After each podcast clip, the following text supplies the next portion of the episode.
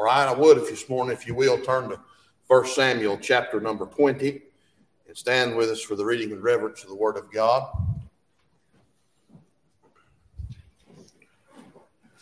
1 Samuel chapter number 20. We'll read a verse of Scripture here, probably uh, one verse of Scripture, and then we'll pray, and then I'll back up and try to lay a little bit of background here to what it is that I feel like uh, the Lord has laid on our heart this morning. Okay? Uh, covet your prayers this morning as we try to preach. First Samuel chapter number 20, verse number 3, the Bible said, And David sware moreover and said, Thy father certainly knoweth that I have found grace in thine eyes. And he saith, Let not Jonathan know this lest he be grieved. But truly, as the Lord liveth, and as thy soul liveth, there is but a step between me and death. You can be seated this morning. Heavenly Father, we come to you this morning. Lord, we desperately need a touch from on high. We thank you, God, for the good singing this morning. Lord, for the praise that's been given up to you. We thank you for that blood. Lord, we thank you that you put our sin under the blood, and we thank you for going to the cross of Calvary to bleed and to die. And it was that shedding of blood that brought remission of my sin, and I thank you for that this morning. We desperately need a touch from you. Pray, God, that you'd help us as we give this thought that you've laid on our heart. And Lord, you know the struggle and the trial of trying to make sure that we had the message for the hour. God, we sought you in prayer. We studied in your word. And God, you've led us in this direction. And all we can do this morning is trust you and pray, God, that you do this what you want to do, that we get ourselves out of the way, be led of the Holy Ghost of God for a little while this morning, and that you give us ears to hear what thus saith the Lord in this place. We will absolutely be very careful to give you the praise and the honor and the glory for it all. And Lord, if there's anything done here this morning that's good, it won't be because I done it or anyone else done it. It'll be because you done it. We thank you, God, for dying for us. Help us now. In Jesus' name we pray. Amen and amen. I want to call your attention to this one little phrase in chapter 20, verse number 3, at the end of the chapter, where David said to Jonathan, There is but a step between me and death. Now, I want you to know this morning there's a lot of people uh, that just by nature are standing on death's doorstep. But I also want you to know this morning you're a heartbeat away from hitting the ground this morning, never to breathe again. You don't know what your life holds, and I don't know what my life holds. And to be honest with you, we don't know one minute to the next what's going to happen. And we just have to walk by faith and not by sight. But David here is telling Jonathan, he's telling Jonathan, listen, I've got death chasing me, and one wrong move and one wrong step, one step in the wrong direction, one step not led of God, one step of my own accord, I am but a dead man. And so here's what I want to do. I want to look for just a minute at a few things here and I know we've dealt with, with uh, David and Jonathan some. I don't really want to, deal with the, the shooting of the arrows or that particular uh, event. I don't want to highlight on that moment in time, but I want to go back and look at some things here for just a minute. I'll give you a little overview of some of the previous chapters that lead up to this event. First Samuel 18, we understand that David uh, forms a covenant uh, with Jonathan. And that covenant comes because Jonathan was near uh, when Saul was talking to David uh, back in chapter number 17. Saul said unto him, Whose son art thou, thou young man? And David answered, I am the son of thy servant Jesse, the Bethlehemite. In other words, you know, we found out a few services back that it was uh, Saul's servant that said, Hey, I know where there's a man at. And uh, you understand that when David got down on the battlefield, that that uh, Saul uh, referenced his youth, and Saul didn't see him in the same light as the uh, his servant did. He didn't see him as quite the man that Saul's servant did. But in chapter uh, number 17, verse number 58, we understand that David has already went and fought with Goliath. And David has cut the head of the giant off. You understand that there had been victory that had been wrought, and God had done something through David. And when we see that, we understand that it caused uh, it caused uh, Saul to ask this question: Whose son art thou, thou young man? And David answered, I'm the son of servant Jesse the Bethlehemite. It caused him to know something about David. He said, Who in the world are you, boy? I mean, how in the world did you do that? I mean, he was awestruck, amazed by what had transpired. And it came to pass when he had made an end of speaking unto Saul, in other words, he responded. He talked to Saul. The Bible says that the soul of Jonathan was knit with the soul of David, and Jonathan loved him as his own soul. And so Jonathan got to witness uh, uh, what God had done through the life of David. David had yielded his members and his body to that of the will of the Lord, and it made such an impression upon Jonathan that Jonathan loved David in the Lord. And in the Lord, Jonathan respected David, and he thought uh, he was amazed by David, and they formed a relationship and a friendship that would last throughout their lifetime and even caused David to go to some of Jonathan's offspring later on in the Word of God and bring uh, Mephibosheth unto him and set him under the king's table to eat the king's food because of the relationship that David had formed with that of Jonathan. And so David forms a covenant between himself and, and uh, Saul's son Jonathan here. And in this same chapter, we know that Saul uh, becomes jealous of David and attempts to kill him not once, Brother Shane, but twice did he try to kill him.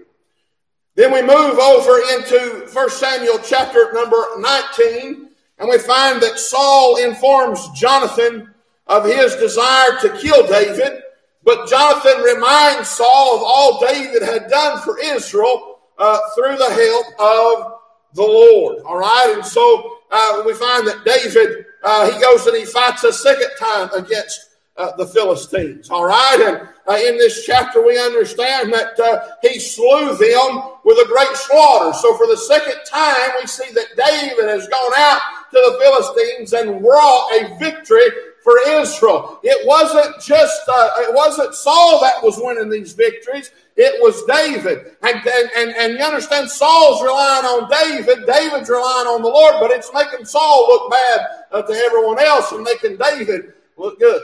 And so it's causing serious jealousy to transpire in the heart of that of Saul. And of course, we back up, and you can even find where uh, Saul offers a daughter to David, hoping that it would wind up getting the better of him uh, in that relationship. And there's so much interwoven in this uh, problem and in this situation where Saul has attempted to get to David, but he's just not been able to do it. All right, and so after uh, David goes and he fights the second time against the Philistine, we understand, Philistines to understand that Saul uh, sends to David's house to kill him because he's already tried a third time. He swung a javelin at him a third time. And so David sends to David's house to kill him, and uh, David's uh, Saul's daughter, uh, Michal, his, uh, who is married to David, uh, lets him down through a window. We understand that that happened, all right? And then when we get over into verse number 18, the Bible says, So David fled and escaped and came to Samuel to Ramah. Now, I want you to notice this verse of scripture because this is interesting. David, we know, being the shepherd boy who was out with his sheep, David's brothers, one by one, come before the man of God. Samuel doesn't choose one of them, not a one of them, because God did not give him liberty to do so. He asks of Jesse, Do you have any more children? They bring David out of the field from the sheep, and this is the one that God wanted, and this is the one that Samuel anointed.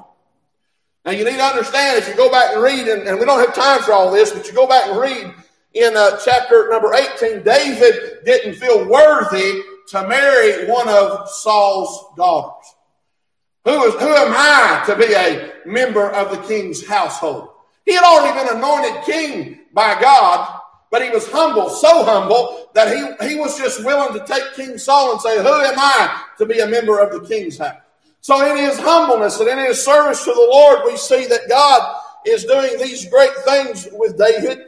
But we understand that David has attempted, has been attempted, they've attempted to kill him not once, not twice, but three times. They've gone to his house where he lays down to go to sleep, and they're trying to kill him there. They have to let him down out the window and he's on the run. You know where he goes? He goes back to Samuel.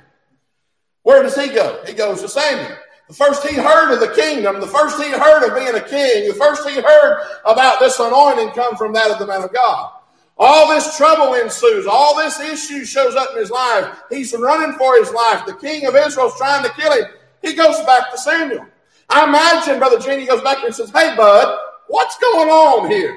God wanted me to do this. You've told me that God wants me to be the king, and you've anointed me king, and man, I can't do nothing but run for my life. And I don't know about you, but every once in a while you get to a place where you feel like you're just running for your life. You're just trying to hang on, you know. And so David fled and escaped and came to Samuel to Ramah and told him all that Saul had done to him. And he and Samuel went and dwelt in Naioth.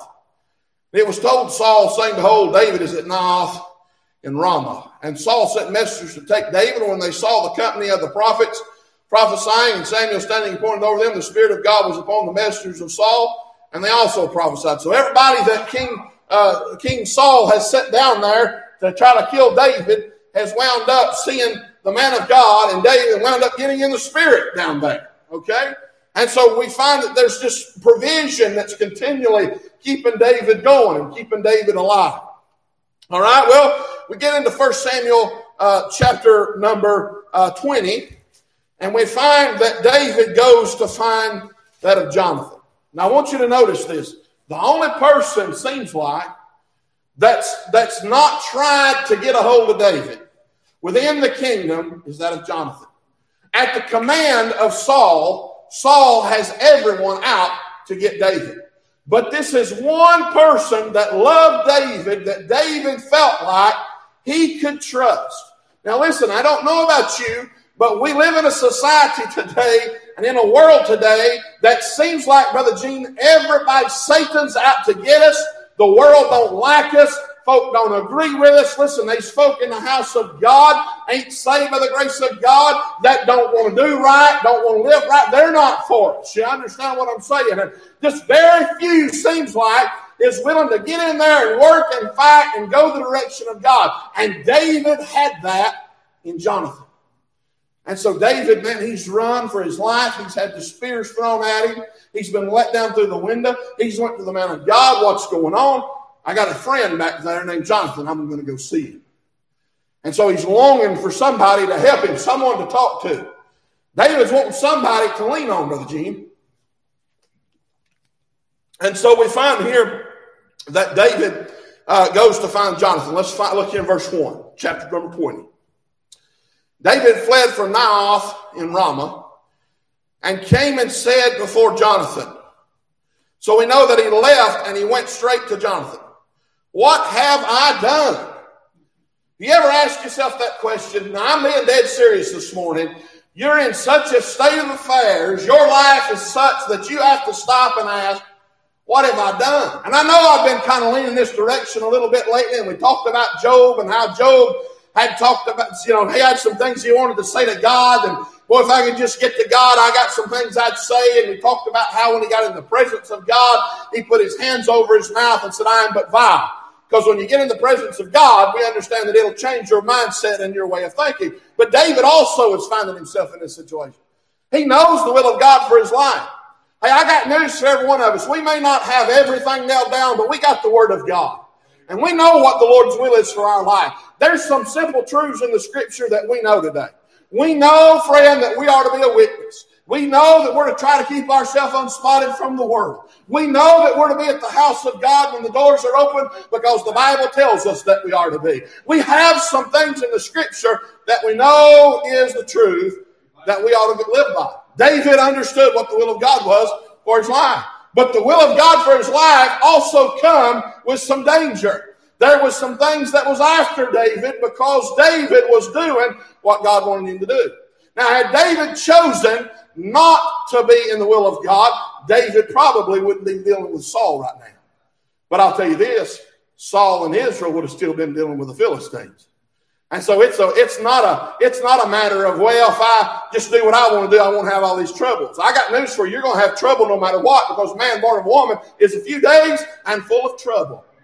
We need the Lord to be with us, okay? And so what I want you to understand is David in his in his willingness to serve the Lord, he has run to Jonathan. Jonathan was his lifeline. Jonathan was what uh, David was leaning on. And so David goes to him and he says, What have I done? What is mine iniquity? What is my sin before thy father that he seeketh my life? Listen, if there's something I've done wrong, I'll get it right. I'm willing to do whatever, but just tell me, let me know what's, what's going on. And he said unto him, God forbid, thou shalt not die. Behold, my father will do nothing, either great or small, but that he will show it me. And why should my father hide this thing from me? It is not so. Listen, Jonathan, even in his love for David, even in his great love and for David and the covenant that they had between one another, you understand that he did not see the severity of the issue. Let me ask you a question this morning.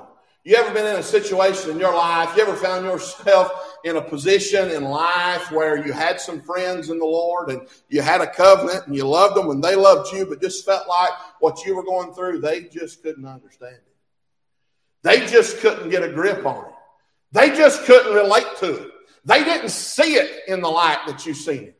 See, you realize here that up to this point, everything that's happened to David, uh, uh, Saul has let Jonathan in on. Saul even warns, uh, oh, says over here in chapter 19, verse 1, and Saul spake to Jonathan his son and to all his servants that they should kill David. But then we understand in chapter 19 that, that uh, David has, or excuse me, that Jonathan went to Saul on David's behalf and said, Look, let's think about this. Look at what all David's done. Look at what the Lord done for Israel. Look at what David, why, why do you have cause to be mad at David?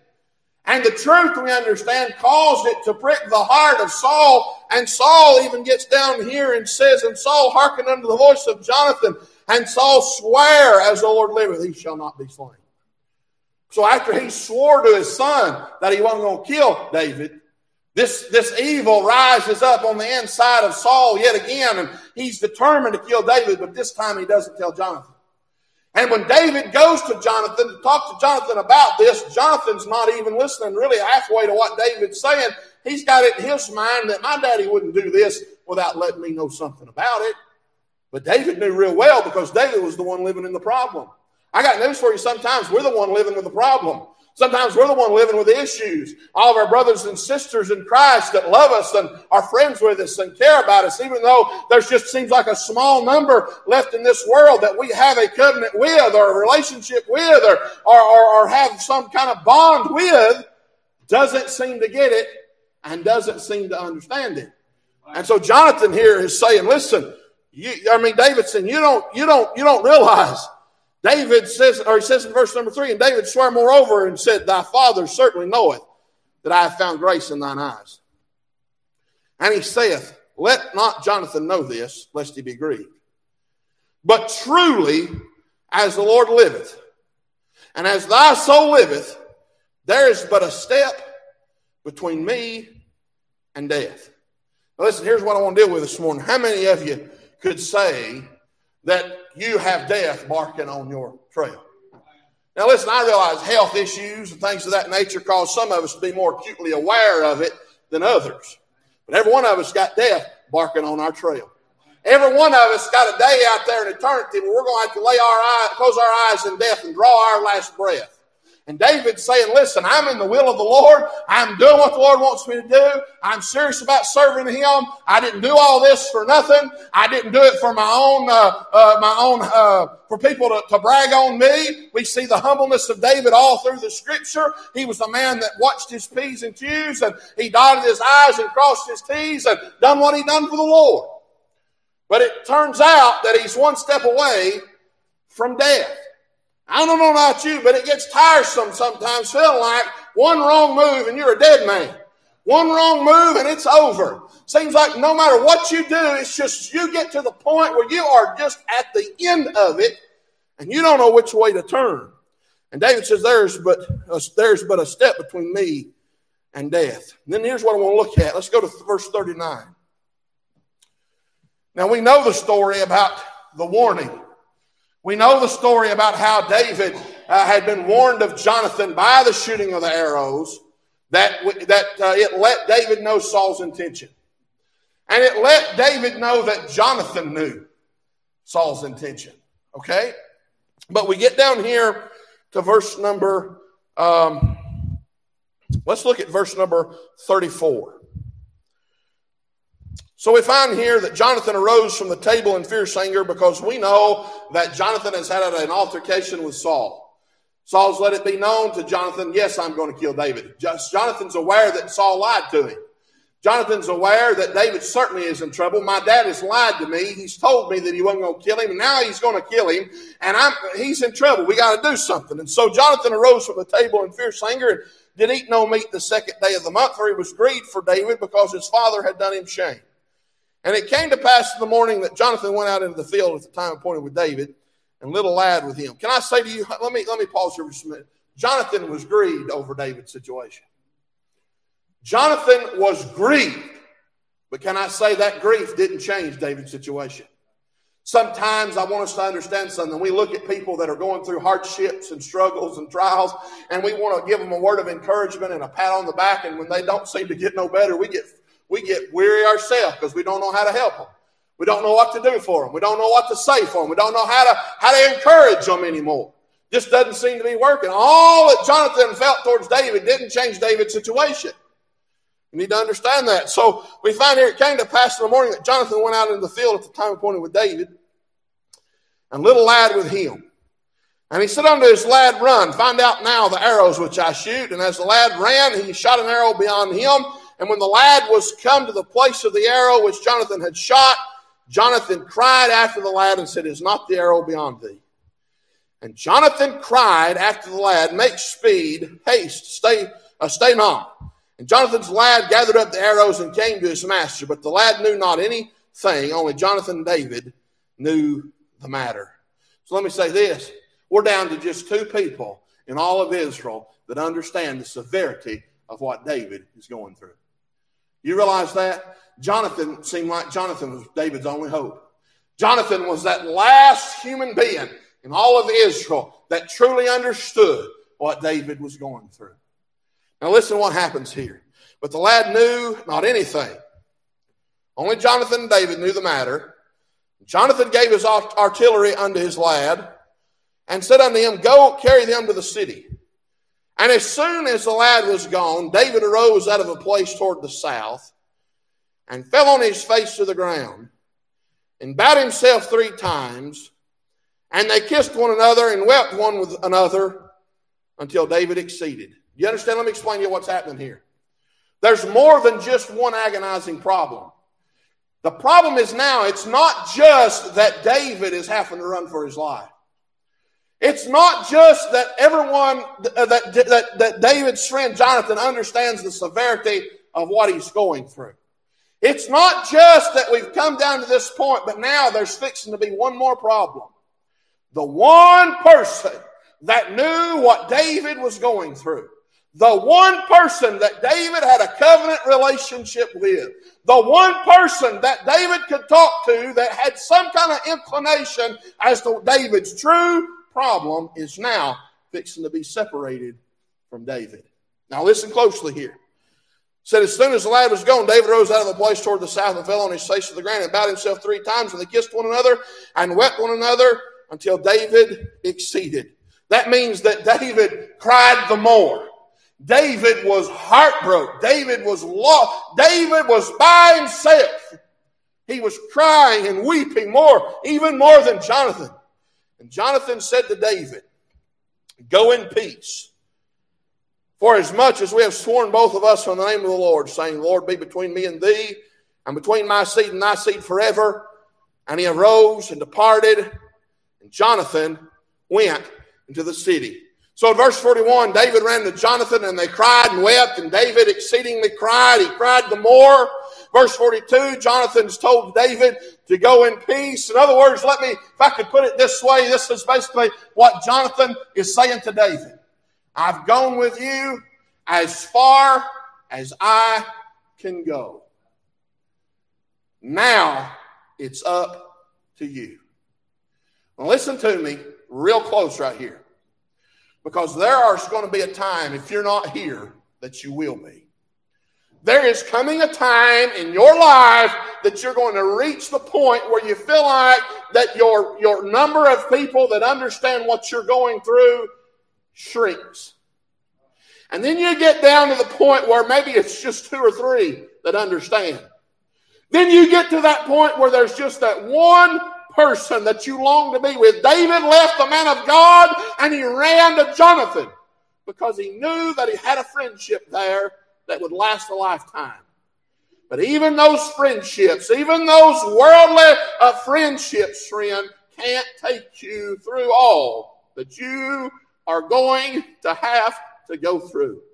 There are things in your life you're going to deal with at some point that I can't help you and your friends can't help you and your wife cannot help you, but there is one today, friend, that can help you.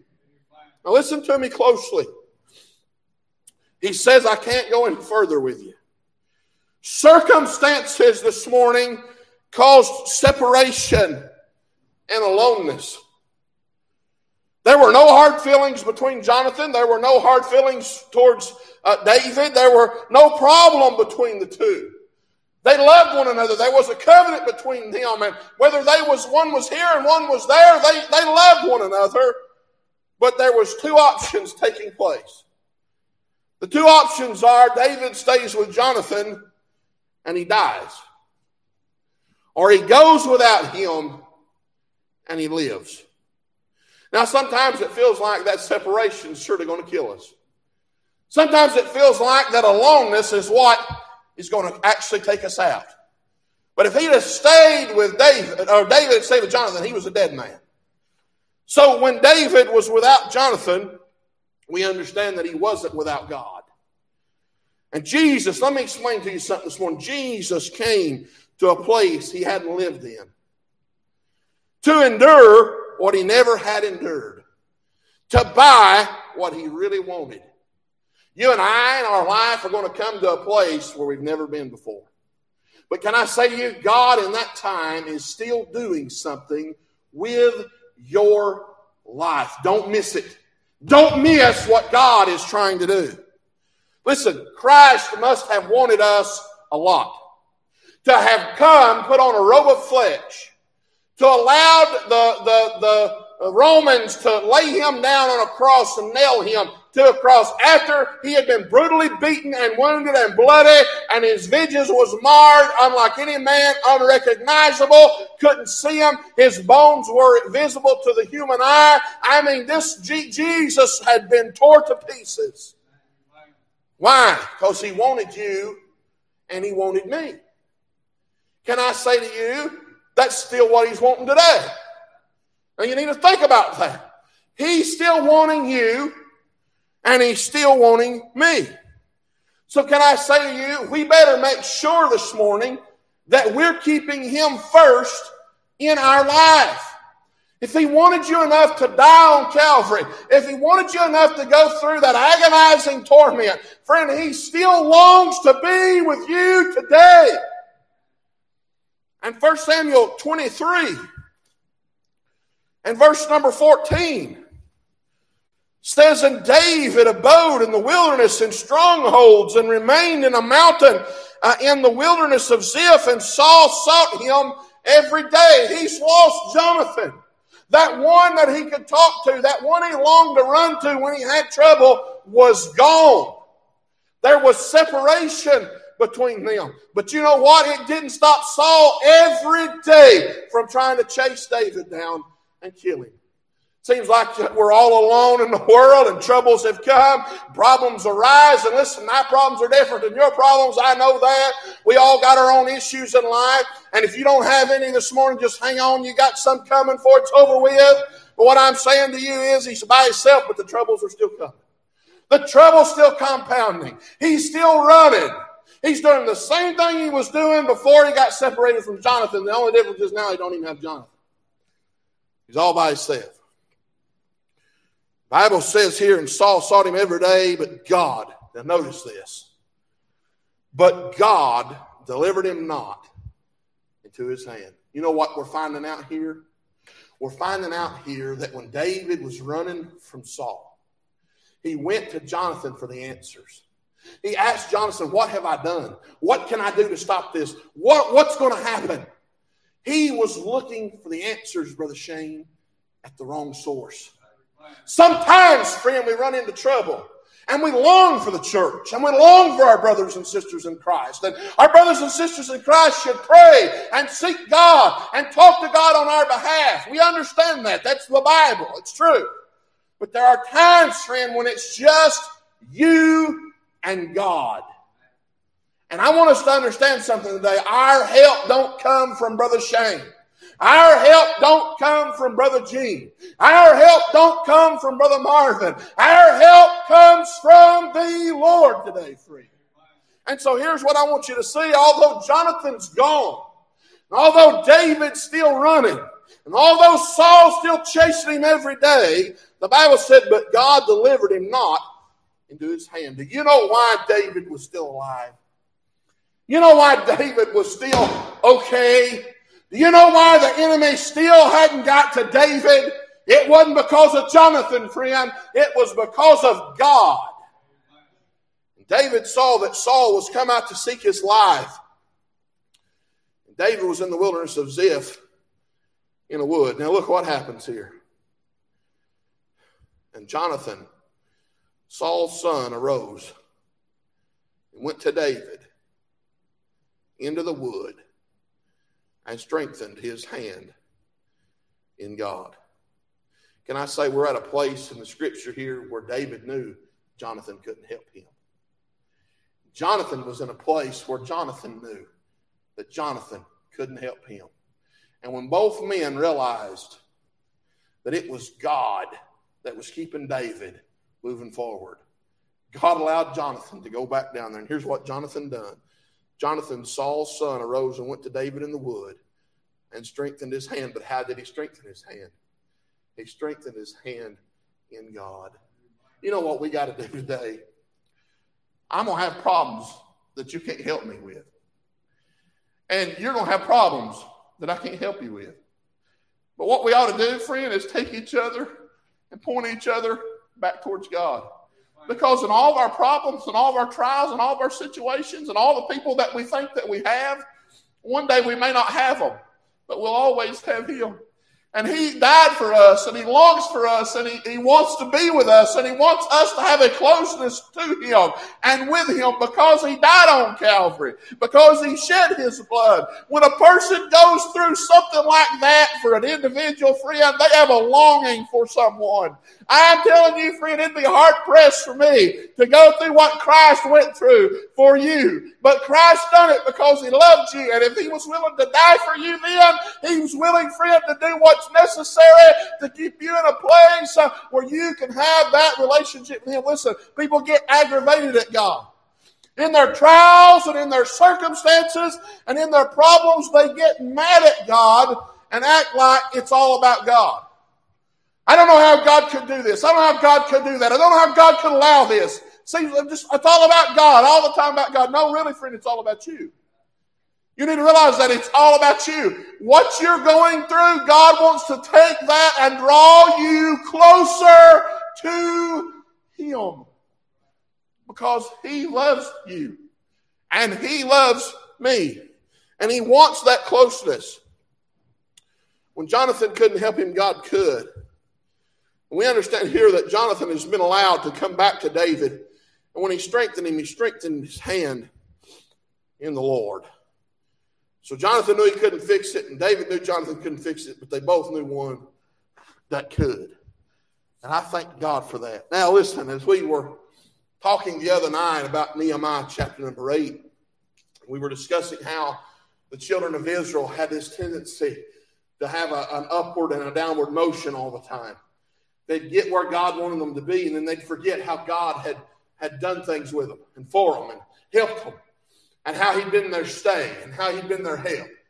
And they'd forget God, and then the next thing you know, they'd be in trouble again, and God would let them have to go through some things to get their attention.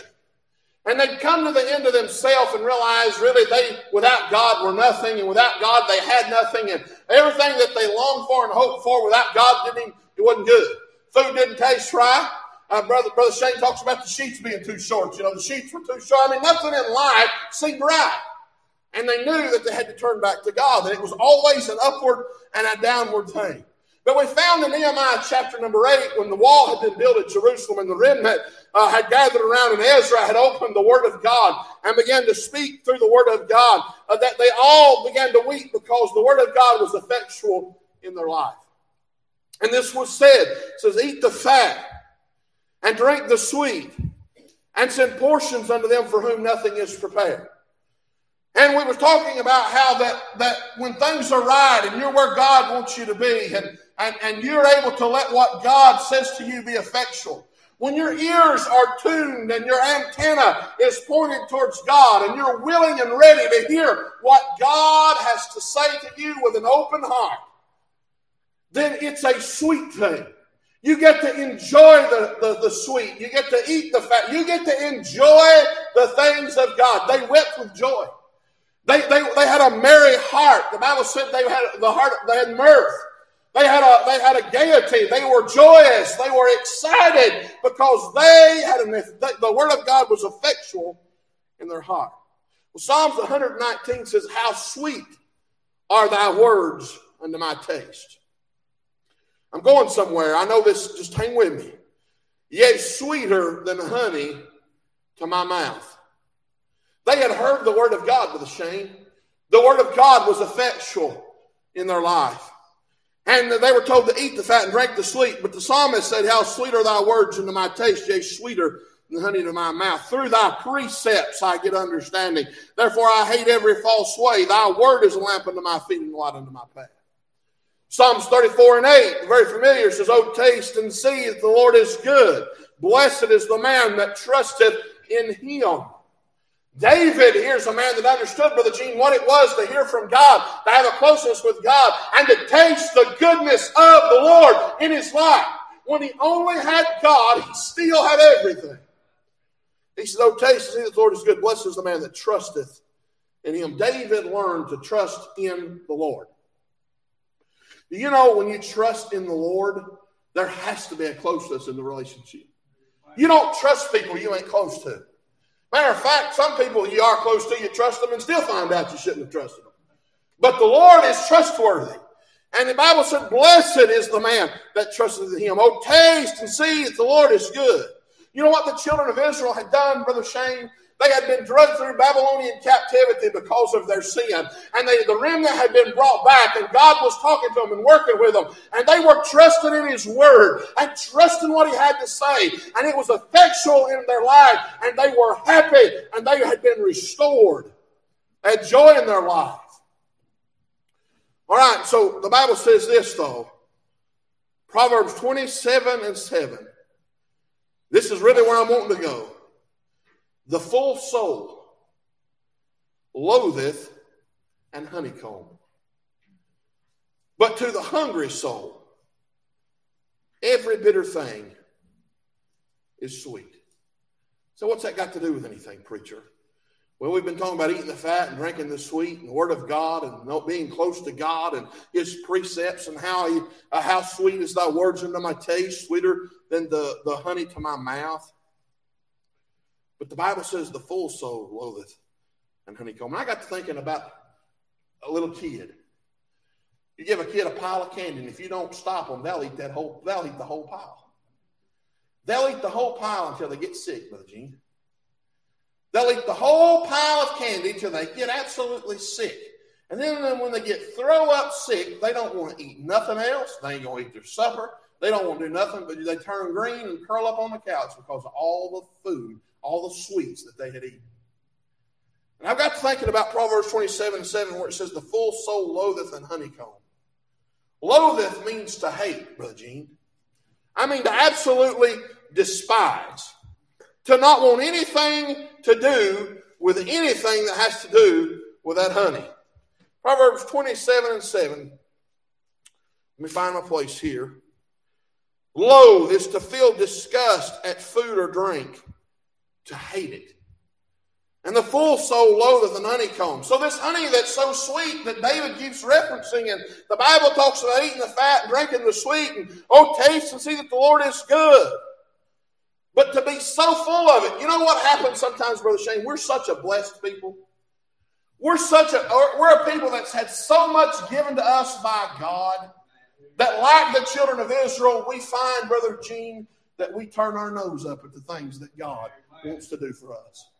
We don't appreciate the simple, beautiful, wonderful things that God has done for us. We don't have the closeness that God wants us to have.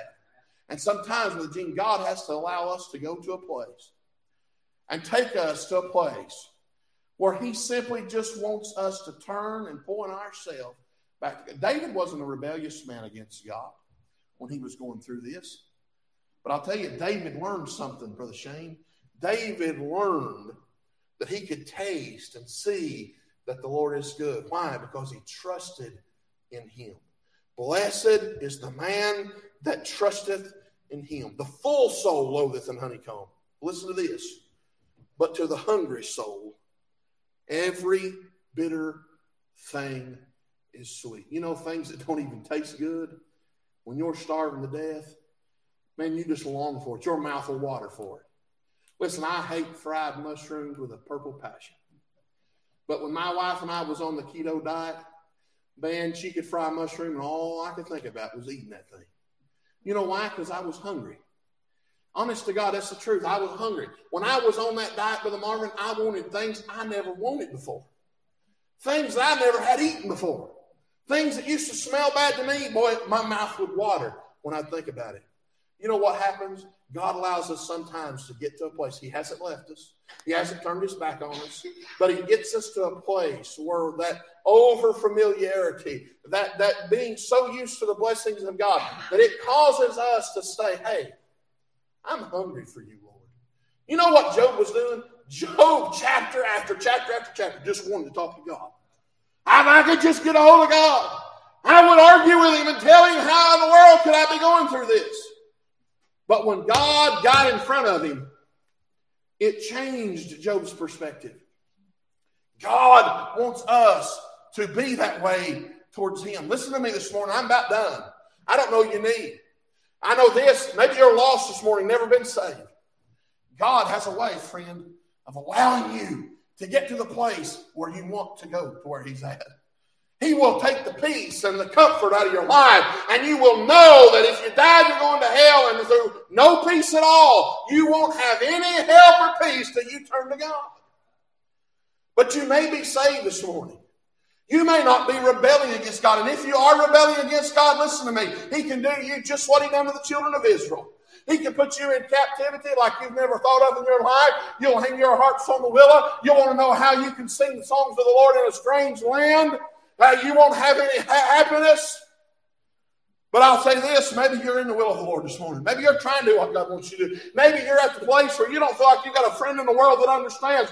Maybe you feel like you're absolutely 100% all alone. Friend, you still have God, and all God's longing for is what He's been longing for ever since He saved your soul and ever since He died on Calvary. And that's to have a relationship with you so close and so tight knit, friend, that nothing could drive a wedge between you and God.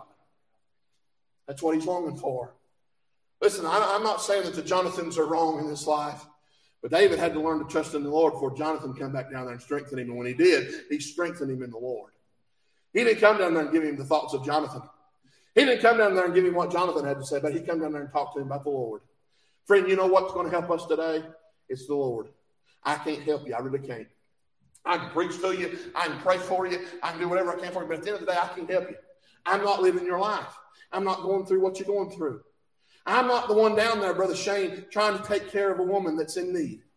We have a lady in our church that's doing that day after day, week after week, month after month, giving of herself for the help of someone else that she loves. I'm not going through that. I can't fully understand it. I have an idea of it, but I know one that does. God. Every one of us have places in our life where others can't help us, where others don't understand, but God does. And all God's wanting, Brother Gene, is for us to lean on him and to trust Him and to say, Lord, that blood you shed that's covered my sin, I thank you. That cross you died on because of me, that sin that you bore on your shoulders that was mine, Lord, I love you. And Lord, I know there's places in my life that no human can feel, but God, you can.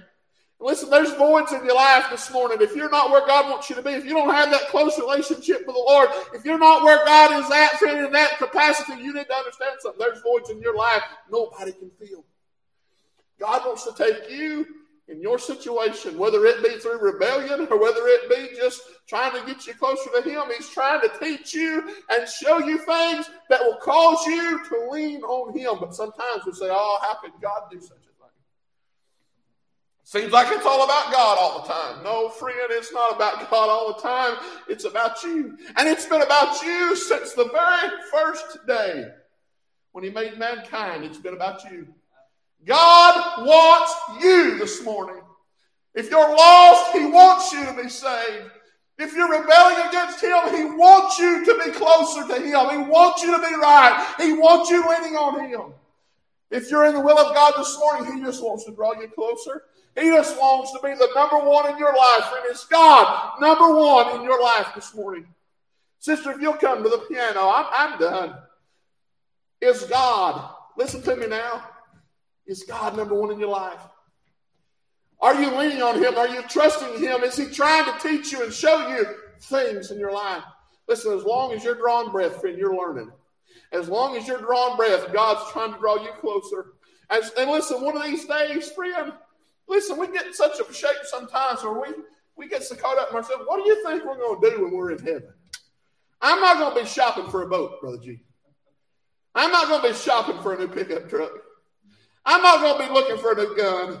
I'm not going to be looking for a new pair of shoes or a new pocketbook. I'm going to be praising the one that died for me. And all he's trying to do on this side of eternity is just get close to us, friend. He's wanting you close. He's wanting to draw you closer. How are you this morning with the Lord? How close are you, Lord? Are you getting everything and out of the relationship that God is wanting you to get?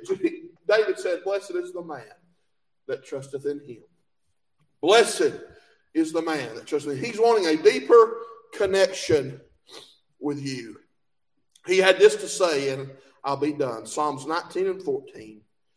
Let the words of my mouth and the meditation of my heart be acceptable in thy sight, O Lord. Listen to this my strength and my redeemer. Friend, he's my redeemer. His blood was shed. And because of his blood, there was remission of sin. But more than just being my redeemer this morning, Brother Shane, he's my strength. The Lord is my strength. Get close to him, friend because you're going to find a day where you're going to need him. And when that day comes, there's nobody going to be able to help you. Nobody's going to be able to be there for you. You're going to be one step away from death, friend. And those that did love you is going to have to look at you and say, I've gone with you as far as I can go. But guess what? That's not how far. It's farther than that that Christ goes with you. God will not forsake you. Friend, we talk about it all the time. He'll never leave us nor forsake us, but we better realize today how severe that statement is. We could understand what it is to know that no matter who has to turn back from us, no matter who looks at us and says, I can't go with you any farther, we have one that will never leave us nor forsake us. Let's all stand to our feet this morning. I'm done.